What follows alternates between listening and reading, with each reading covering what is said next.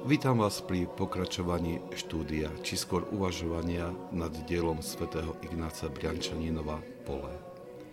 Tento manuál na osvojenie umenia duchovného života je podaný jednoduchou a priateľnou formou, pričom nestráca nič z radikálnosti učenia svätých Otcov.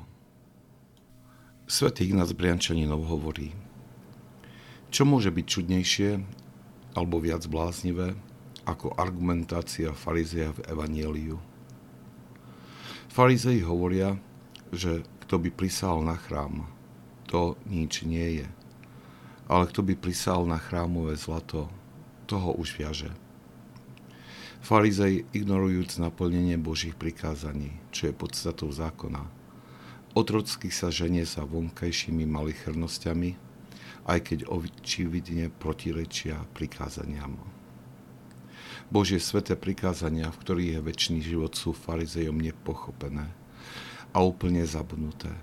Pán im povedal, beda vám zákonníci a farizeji a pokryci, lebo dávate desiatky zmety, kôpru a rasce, ale zanedbali ste, čo je v zákone dôležitejšie, spravodlivosť, milosrdenstvo a vernosť. Toto bolo treba robiť a tamto zanedbávať. Slepí vodcovia komára predsediate a ťavu prehltate. Obraz farizeja, ako nám ho ponúka Evangelium, skutočne nie je veľmi pekný. Je prirodzené, že sa usilujeme zbaviť všetkých čert, ktoré nás stotožňujú s týmto obrazom. V tomto správnom počínaní však spočíva nebezpečenstvo, že upadneme do druhého extrému – Farizei sa navonok snažili dodržiavať prikázania bez premeny srdca. Ich dobré skutky tým boli poškvrnené a znehodnotené.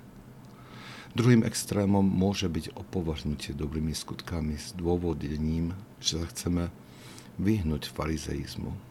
Tieto extrémy vychádzajú z ešte neočisteného srdca, ktoré je plné vášni. Správny postoj vychádza zo srdca, ktoré vníma svoju biedu a túži po uzdravení. Preto s pokorou sa snaží naplňať Božiu vôľu prejavenú v prikázaniach, bez egoizmu, ktorý sa chce navonok prezentovať buď dobrými skutkami, alebo ich odmietnutím s úmyslom nepodobať sa farizejom. Pokora vnáša správnu rovnováhu, pretože potláča seba lásku ešte väčšou láskou k Bohu. Ak sa vám tento podcast páčil, prosím, odporúčajte ho tým, ktorým môže duchovne poslúžiť. Požehnanie pánovo nech je na vás, s jeho milosťou a láskou, teraz i vždycky, i na veky vekov. Amen.